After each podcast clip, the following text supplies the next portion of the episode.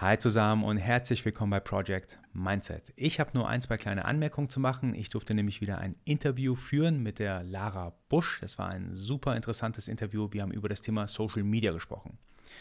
Jetzt kann man sich natürlich fragen, was das Thema Social Media mit dem Thema Mindset zu tun hat. Ich denke, in der heutigen Zeit hat es sogar eine ganze Menge damit zu tun. Social Media kann entweder gesund oder ungesund genutzt werden. Ich denke, Ungesund kann man es vielleicht nennen, wenn man dieses übermäßige, ja, dieses Konsumieren von Social Media im Sinn hat. Das heißt, man scrollt den ganzen Tag oder einen halben Tag durch die ganzen sozialen Netzwerke, ihr kennt die Apps und verschwendet eine ganze Menge Zeit in diese Netzwerke, statt zum Beispiel selber sich fortzubilden, äh, Zeit woanders zu investieren, äh, zum Lesen zum Beispiel zu verwenden. Und ich denke, da ist auf jeden Fall Social Media schlecht genutzt als Ressource und als Tool. Wenn man es aber gut nutzen möchte, sozusagen im positiven Sinne, kann man von sich aus zum Beispiel sagen, ich nutze das Tool Social Media, um beispielsweise mit meiner eigenen Karriere voranzukommen oder mit meinem Unternehmen voranzukommen oder was für Ziele man auch immer hat. Man kann nämlich als Creator auf Social Media sozusagen das Tool oder die Ressource so verwenden, dass man selbst vorankommt. Und genau deswegen ist es nämlich ein Mindset-Thema für mich geworden. Ich habe, ich sage es auch im Interview später, ich habe früher gar nicht verstanden, warum jemand so viel Zeit zum Beispiel damit verbringt, Fotos zu veröffentlichen, Freunde anzusammeln. Damals, ihr wisst noch auf Facebook, ähm, 4000, 5000 Freunde. Ich habe gar nicht verstanden, hey, die, man kennt doch die ganzen Leute gar nicht. Warum macht man das? Bis ich dann irgendwann verstanden habe, ah, okay, es geht um die Reichweite. Und genau darüber sprechen wir heute in dem Interview. Ich fand es sehr interessant. Wir haben natürlich nicht nur über das Fachliche von Social Media gesprochen, sondern auch äh, über den Menschen hinter dieser Expertise, also über die Lara Busch selbst. Sie macht auch eine Menge interessante Sachen.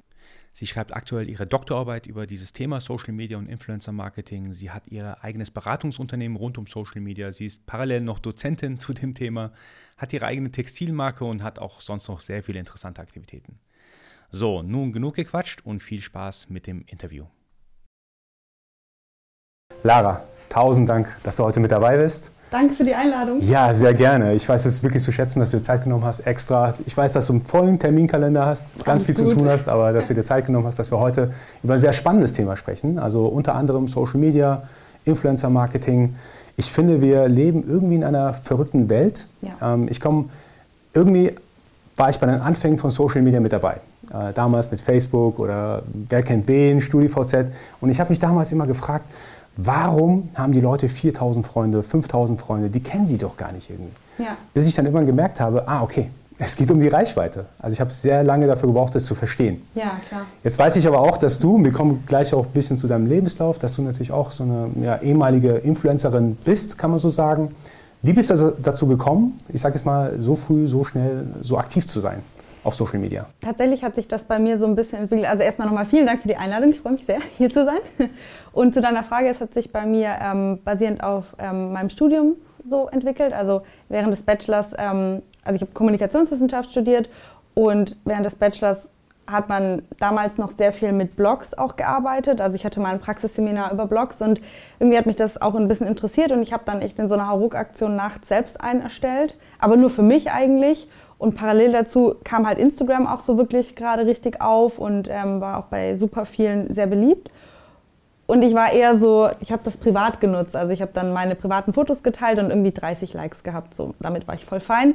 Dann bin ich aber durch den Blog auch so ein bisschen selbstbewusster geworden und habe auch mal irgendwie ein bisschen modischere Sachen ausprobiert und hatte dann so fancy Schuhe mit, mit irgendwie Glitzer drauf und die habe ich auf Instagram gepostet und zum ersten Mal so Hashtags wie Fashion benutzt und ähm, irgendwie, ich weiß nicht, Shoes und so. Also ich bin so ein bisschen internationaler geworden und habe überhaupt verstanden, was Hashtags sind.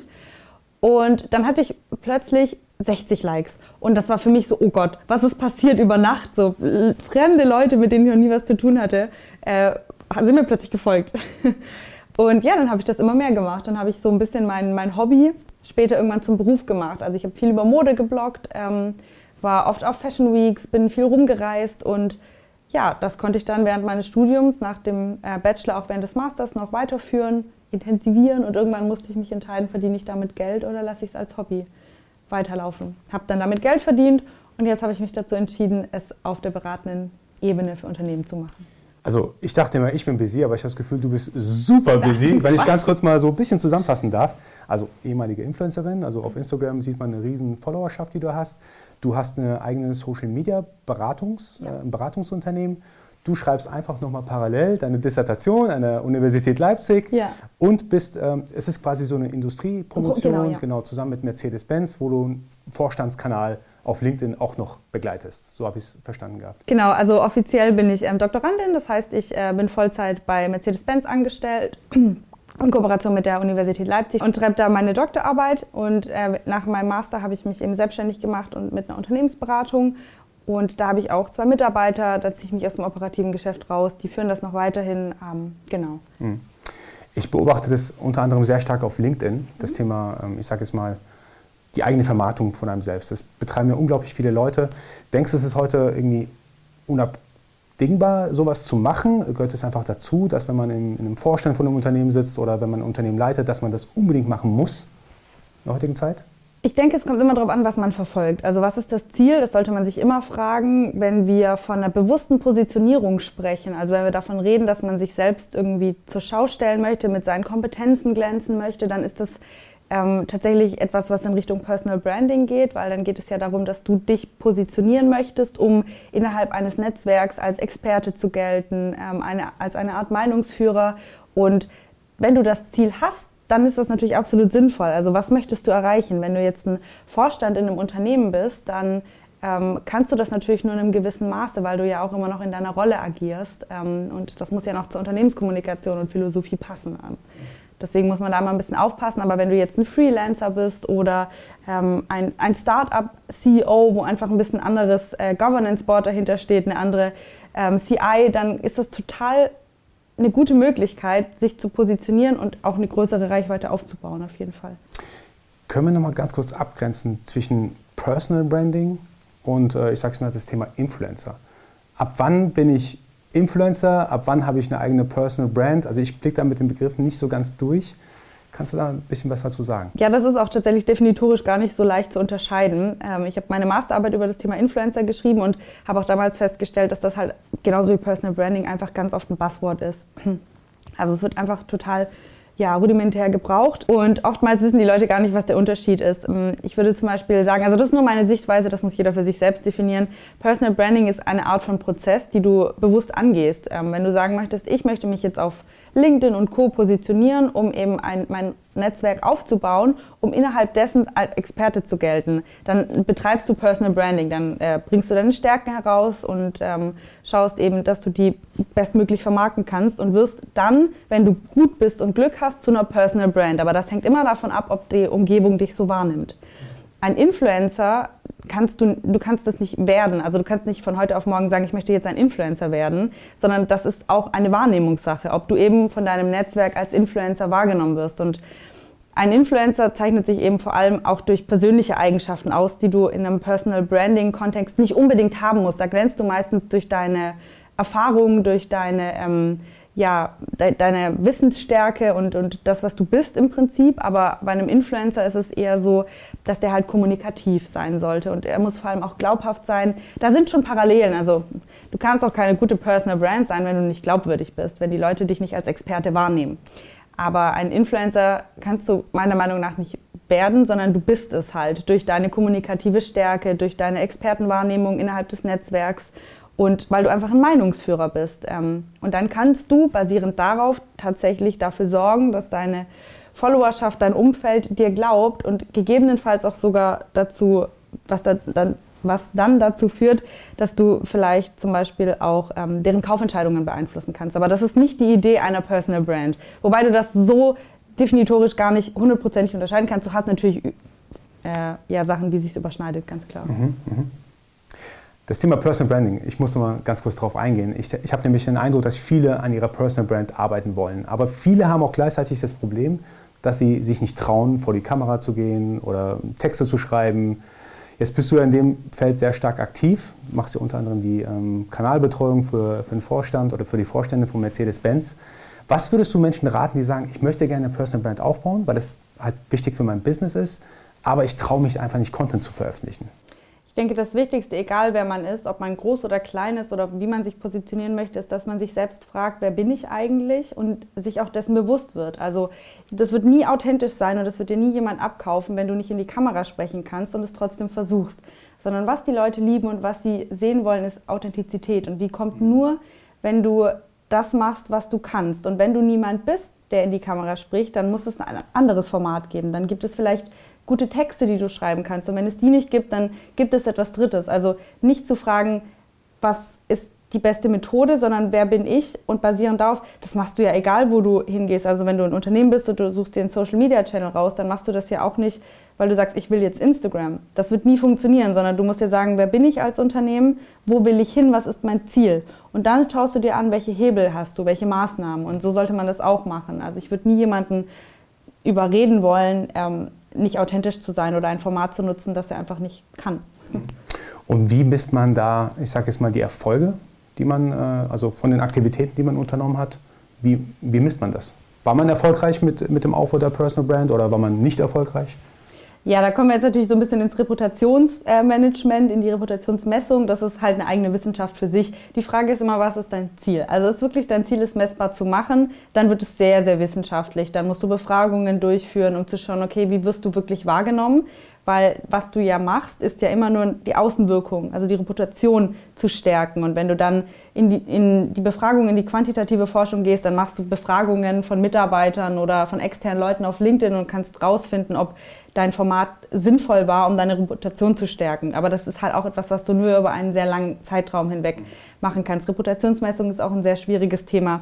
Ich würde das eher versuchen, an qualitativen Faktoren zu messen. Zum Beispiel zu sagen, ich merke es in meinem Umfeld, dass die Leute mir sagen, ich trete viel selbstsicherer auf oder dass sie mich vielleicht darauf ansprechen, dass ich äh, ein bestimmtes Thema auf meinem LinkedIn-Kanal angesprochen habe. Also sowas zu versuchen, ist ein bisschen kleiner zu fassen. Aber es ist immer die Frage, was ist dein Ziel? Möchtest du viele Follower, dann kannst du es basierend darauf messen, dass die Leute dir folgen. Aber ob das sinnvoll ist, muss natürlich ja, diskutiert werden. Mhm. Jetzt haben wir viel über die Rahmenbedingungen quasi von Influencer Marketing und Personal Branding gesprochen. Jetzt interessiert mich natürlich auch äh, du als Person, wer du genau bist. Also wie misst du denn deinen Erfolg jetzt? Wenn du jetzt, sage ich mal, du, hast, du schreibst deine Dissertation, du, du, hast dein eigenes Beratungsunternehmen, du hast nebenbei noch eine Textilmarke, wie ich gesehen habe. Also du machst unglaublich viele Dinge. Ja. Was treibt dich denn eigentlich an, so, ich sage jetzt mal, so intensiv deine Themen voranzutreiben?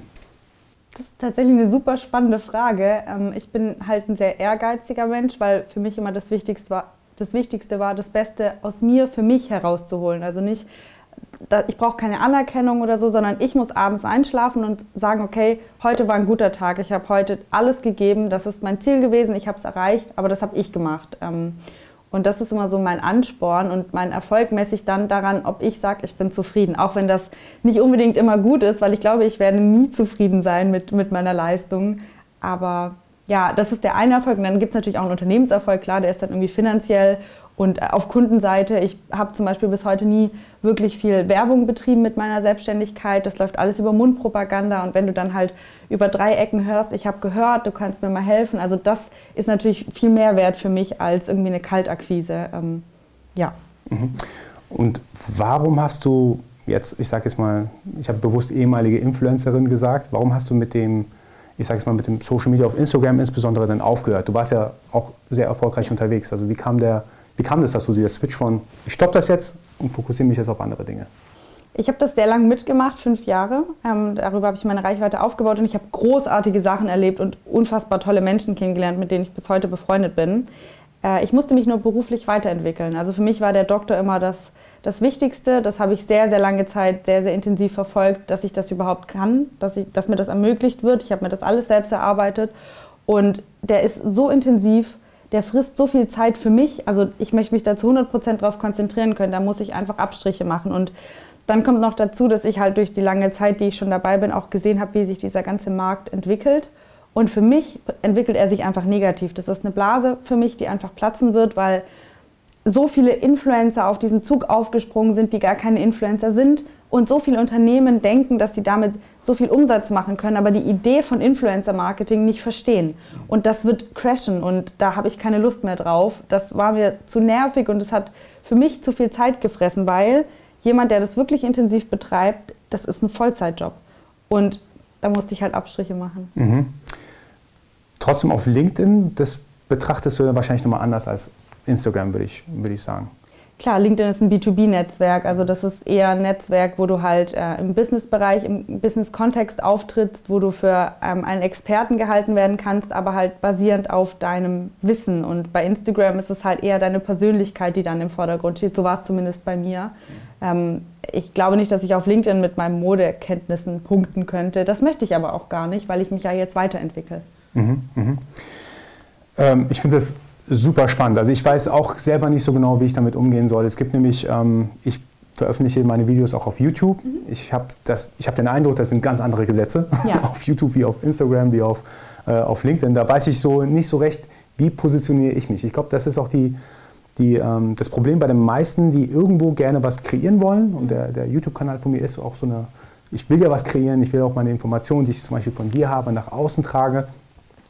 Aber ich weiß nicht so genau, wie das funktioniert, wie der Algorithmus tickt, wie ich äh, größere Reichweite erreichen kann. Und äh, da tue ich mich tatsächlich ein bisschen schwer damit. Wenn ich dich jetzt aber fragen darf, wie es bei dir denn weitergeht. Also irgendwann bist du dann fertig mit deiner Dissertation. Ähm, was möchtest du eigentlich danach machen? Das ist eine sehr gute Frage. Also ich kann dir vielleicht noch davor einen Tipp geben. Also wenn du dich fragst, wie du dich positionieren kannst auf den Netzwerken, das Sinnvollste ist immer zu fragen, was ist dein Ziel? Um dich dann zu fragen, was ist das Netzwerk, das ich nutzen kann. Jedes Netzwerk hat halt eine eigene Zielgruppe und eine LinkedIn-Zielgruppe funktioniert ganz anders als eine Instagram-Zielgruppe. Also viele Firmen machen auch den Fehler, dann auf denselben, Social, äh, denselben Content auf verschiedenen Social-Media-Channels teilen zu wollen, damit sie überall dabei sind. Aber dann fokussiere dich lieber auf einen Channel und mach den basierend auf den Gesetzen, die dieser Channel dir vorgibt, ähm, an, anstatt dass du überall irgendwie drei halbe Sachen machst. Ähm, mhm. Das ist tatsächlich echt, es klingt blöd, aber es ist wirklich so. Also, wie du schon sagst, YouTube hat seine eigenen Gesetze. Und die sind ganz anders als die LinkedIn-Gesetze. Und die sind auch anders als die Instagram-Gesetze. Mhm. Deswegen. Mhm. mhm. Genau. Und zu deiner Frage, also wohin ich möchte, weiß ich noch gar nicht genau. Also für mich war eigentlich immer klar, dass ich eher nicht in so eine Corporate-Welt möchte. Ähm, jetzt bin ich drin. Aber finde es natürlich auch super spannend, was für Möglichkeiten die einem ermöglicht. Nichtsdestotrotz ähm, sehe ich mich zum Beispiel auch langfristig in der Lehre. Ich ähm, habe schon eine Dozententätigkeit und könnte mir dann auch vorstellen, irgendwann das nochmal anzugehen.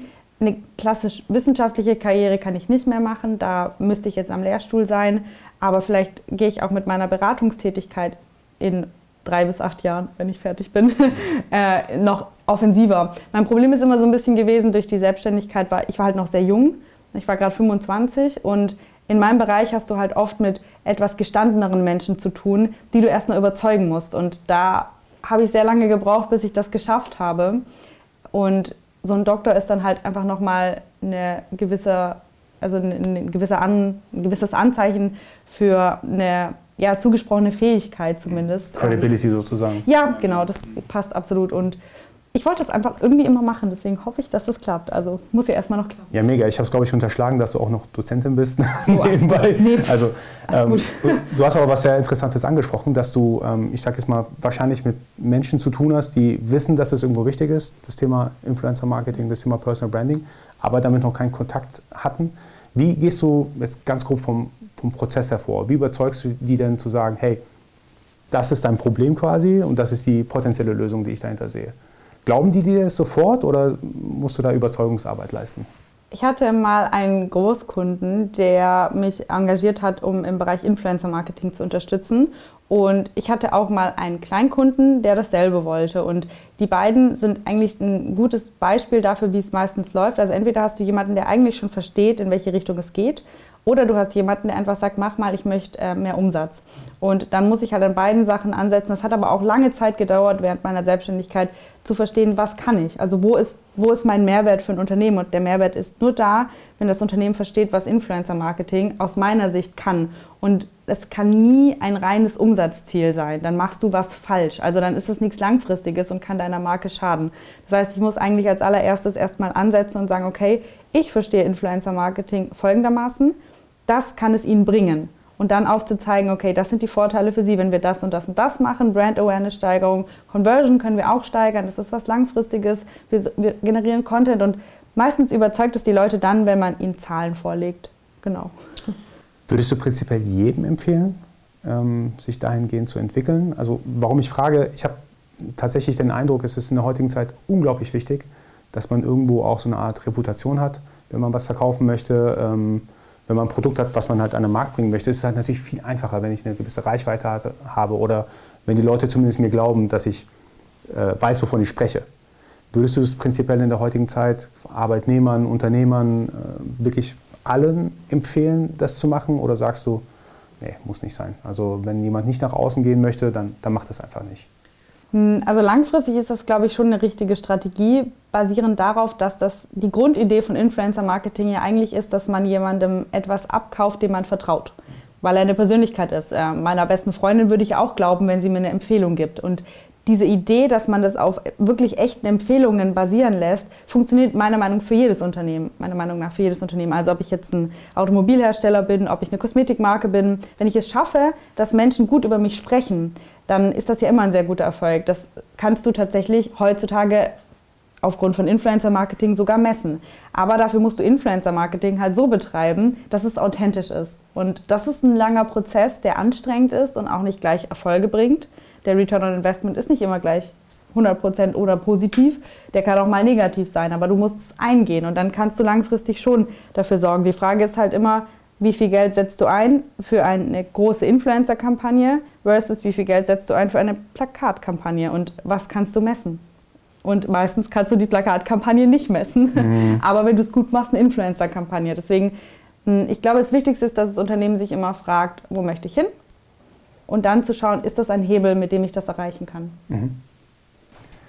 Was sind absolute No-Gos, wenn, wenn, ich jetzt an Social Media denke, an Personal Branding, an Influencer Marketing denke? Was, was würdest du sagen, ähm, bitte mach das nicht online? Ich glaube wirklich, dass das erste No-Go und dann kommen die anderen folgend ist, dass du sagst, ich möchte jetzt ein Instagram-Star werden oder ich möchte jetzt erfolgreich auf LinkedIn sein. Also die Idee, dass du sagst, ich suche mir einen Channel raus, obwohl der vielleicht gar nicht zu meiner Personal Brand passt, ist, glaube ich, der erste Fehler. Und dann folgen die Folgefehler basieren darauf, dass man dann unauthentisch wird, dass man versucht, etwas zu sein, was man nicht ist, oder dass man Versprechungen gibt, die man nicht halten kann. Ähm, also, dass man einfach irgendwie Formate wählt, die nicht zu einem passen, dass man dann auch sagt, ich mache es halt mal als Hobby und nicht sieht, dass das auch ein Vollzeitjob ist. Also man muss dranbleiben und dass man es dann, also ich glaube selbst schlecht produzierter Content ist immer noch besser als unauthentischer. Weil die Leute, wenn die dir das abkaufen, dass das einfach deine Art ist, ähm, irgendwie verwackelte Videos hochzuladen, dann feiern sie dich halt vielleicht dafür. Versus, wenn du dann starr dastehst vor so einer Kamera und reinguckst, dann wird das nicht funktionieren. Mhm.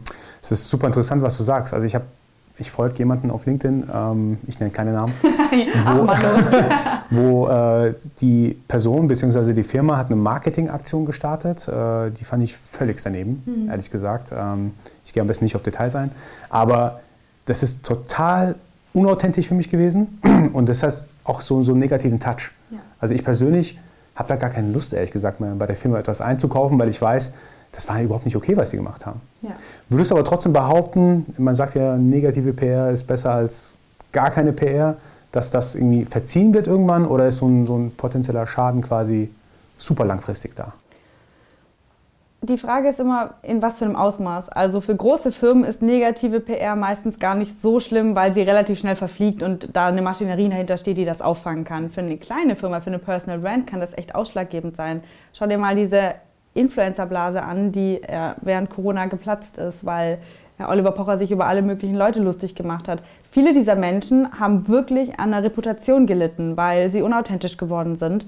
Das waren sie schon vorher, aber vielen ist das noch nicht aufgefallen und das ist langfristig echt negativ. Also da kommst du auch nicht mehr raus. Deswegen, wenn du eine Personal Brand bist und für dich alleine stehst, wir reden ja immer, eine Personal Branding ist ja nie ein Unternehmen, sondern immer nur eine Personenmarke, also immer nur eine eigene Person. Und dann kann es unfassbaren Schaden anrichten, auf jeden Fall. Hat es so einen großen Impact gehabt, was Oliver Pocher da ja. gemacht hat? Okay. Auf jeden Fall. Also nicht nur für die Personal Brands selbst, also die Influencer, wie auch immer man das dann nennt, sondern auch für die Unternehmen. Also echt einen messbaren Negativschaden auch fürs Unternehmen, weil die teilweise einfach die falschen Influencer ausgewählt haben. Und das hat sich auf beiden Seiten echt negativ gezeigt. Also klar, du hast dann die Leute, die hinter dir stehen und die dann auch klar irgendwann gesagt haben, okay, wir sind gegen diese Hasstirade, die er da irgendwie positionieren möchte. Aber nichtsdestotrotz hast du ja gesehen, was das für Wellen geschlagen hat und jeder wurde angegriffen. Ich hatte wirklich Glück, also mich hat es nicht getroffen. Ich glaube, ich hatte einmal eine negative Nachricht und that's it. Aber weil ich mich immer rausgenommen habe, ich habe nie für Firmen Werbung gemacht, hinter denen ich nicht stehe. Und ich habe auch nie in 15 Sekunden versucht, äh, ein Produkt zu erklären, mhm. weil das klappt ja nicht. Also das ist ja schon die Idee, dass man Storylines bucht oder Story-Sequenzen drei bis fünf. Ich kenne keinen Menschen, der ein Produkt in 15 äh, oder 45 Sekunden erklären kann und es ist authentisch. Aber vielleicht liegt es dann auch an mir. Ich bin halt jemand, das merkt man ja auch, ich rede viel und gerne. Und deswegen konnte ich das nicht so. Ja. Mhm. Aus, aus Unternehmersicht oder Unternehmenssicht finde ich es auch extrem schwierig zu bewerten, was bringt mir überhaupt ein, ein Influencer. Ich habe beispielsweise ich hatte vor einiger Zeit einen Case, äh, da habe ich erfahren zum Beispiel, für ein Posting will dieser Influencer mehrere tausend Euro haben oder für eine Story, die er auf Instagram postet, will er so und so viel tausend Euro haben. Ich kann gar nicht beurteilen, ehrlich gesagt. Bringt es mir was? Also ähm, vor allem gehe ich davon aus, dass einmalige Posten bringt mir wahrscheinlich erstmal wenig bis gar nichts, vermute ich mal. Ich, du musst dich als allererstes fragen, was möchtest du? Was ist dein Ziel? Möchtest du Conversion? Möchtest du, dass ein Produkt abverkauft wird? Dann ist das ein anderes Ziel, wie wenn du möchtest, dass deine Marke einfach mehr Aufmerksamkeit bekommt. Ähm, dann darf man nicht vergessen, dass die Preise, die die Influencer meistens verlangen, sind nicht unbedingt, also fürs Unternehmen ist das dann Return on Investment, den man damit berechnet. Sagt, okay, der hat mich 3000 Euro gekostet, 5000 habe ich eingenommen, super. Ähm, für einen Influencer bezahlst du ja aber eigentlich die Arbeitszeit und die Leistung, die er erbracht hat, nicht unbedingt die Reichweite, die du einkaufst. Sonst siehst du das ganze Business wie eine Art Fernsehwerbung oder Plakatwerbung. Da kaufst du ja auch ein ein, ein Slot und da wird prognostiziert, dass du so, so viel Reichweite bekommst. Und was, wenn du weißt, was dein Ziel ist, dann kannst du dir eine Strategie überlegen. Und meistens ist das immer die Antwort, dass es was Langfristiges ist. Auch Conversion erzielst du in den seltensten Fällen bei einem einmaligen Posting, außer es ist ein Produkt, was einfach in der Community total abgeht. Aber prognostizieren, egal was du berechnen kannst heutzutage und willst, ich finde, es ist der falsche Ansatz. Mhm, mh. Trotzdem, was, was würdest du grundlegend einem, einem Unternehmen äh, empfehlen? Also ich vermute, eine Empfehlung für ein kleines Unternehmen ist wahrscheinlich anders als für ein großes Unternehmen, ob sie jetzt mit einem Influencer beispielsweise zusammenarbeiten sollen oder nicht. Also ist es erstmal richtig, so wie ich denke? Oder kann man doch sagen, ähm, die Strategie, wenn die Strategie ist zum Beispiel, ich will mehr Produktabsatz haben, ist es für ein kleines Unternehmen genauso wie für ein großes Unternehmen mit Influencern zu arbeiten oder würdest du es anders sehen? Ich denke, es hängt, wie gesagt, also sorry, dass ich das immer wieder sage, aber ich glaube, das erste ist das Thema Ziel. Wenn du sagst, mein Ziel oder mein, mein, mein Ziel ist es, mehr Conversion zu erreichen, dann fährst du eigentlich, egal für welches Unternehmen, die gleiche Strategie. Mhm. Nur hast du wahrscheinlich andere Hebel, um die umzusetzen, also andere Maßnahmen, andere Budgets dahinter. Ja, wenn du jetzt bei dem einen Unternehmen sagst, ich habe 100.000 Euro, dann wirst du natürlich ganz andere Influencer engagieren können versus 10.000 Euro. Nichtsdestotrotz können auch gerade Mikroinfluencer oder Nano-Influencer mit, mit kleiner Reichweite für sehr, sehr gute Conversions sorgen.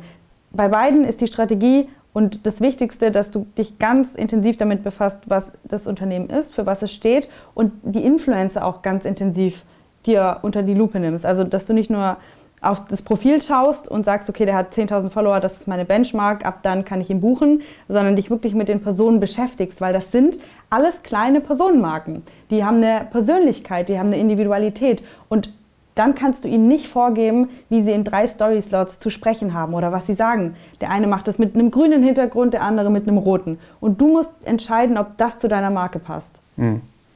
Ich war vor kurzem habe ich von ähm, ähm, Unternehmer aus Mannheim mitbekommen, die haben, ich will nicht lügen, ich glaube 20 Leute, allein ähm, eine Abteilung mit 20 Leuten, die sich nur mit dem Thema Influencer-Betreuung auseinandersetzen. Ja.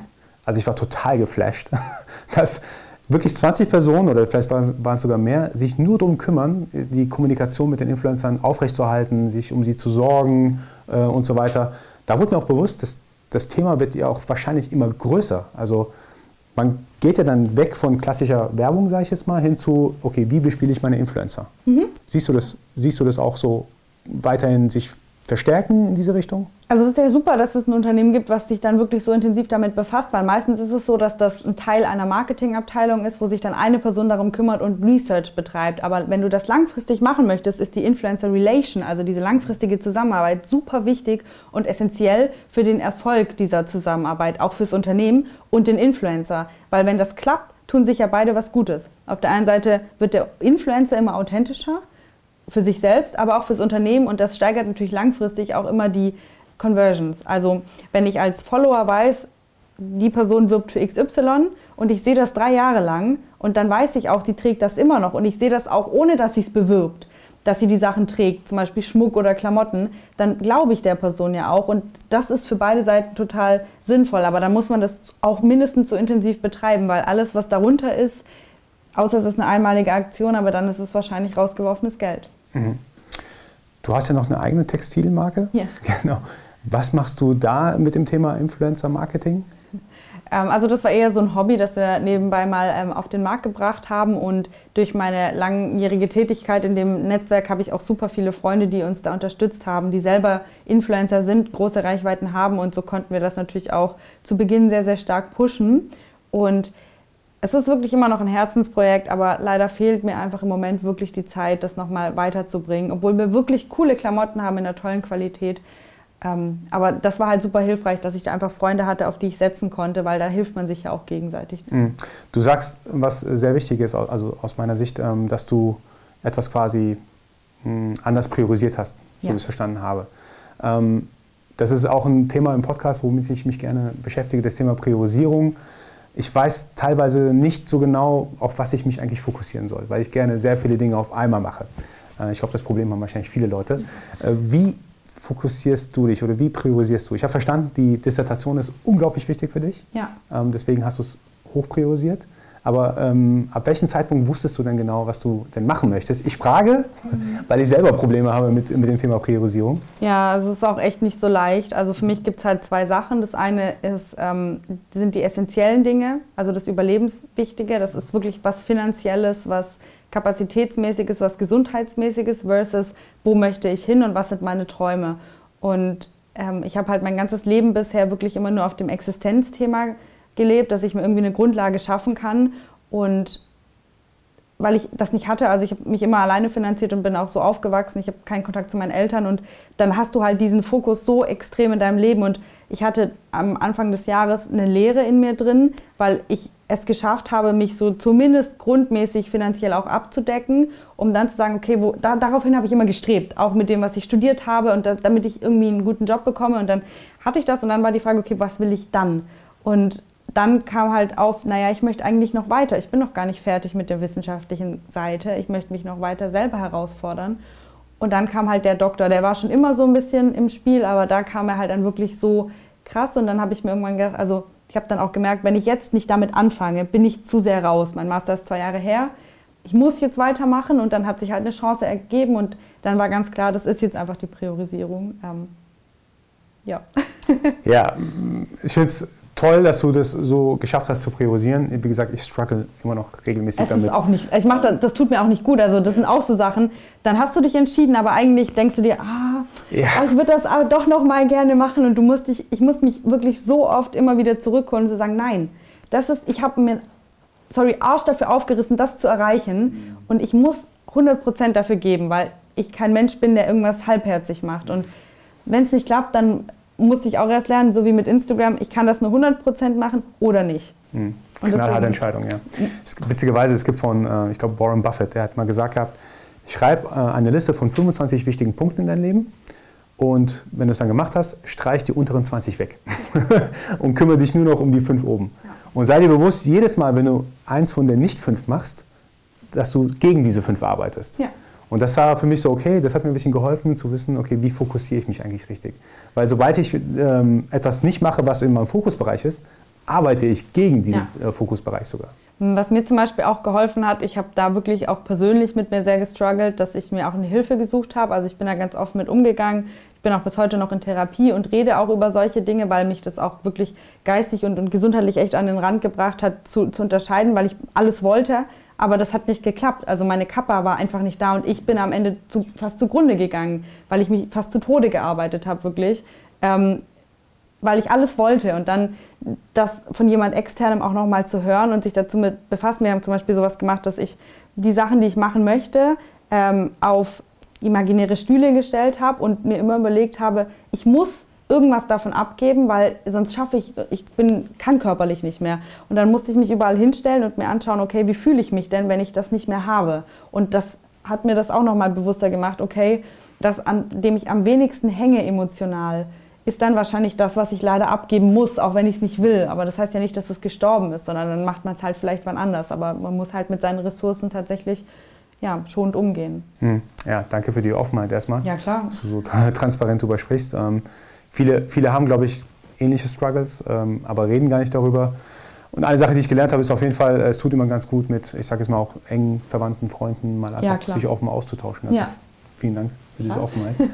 Und ähm, ich würde sagen, ich habe extrem viel heute über das Thema Influencer, Influencer Marketing und Personal Brand gelernt.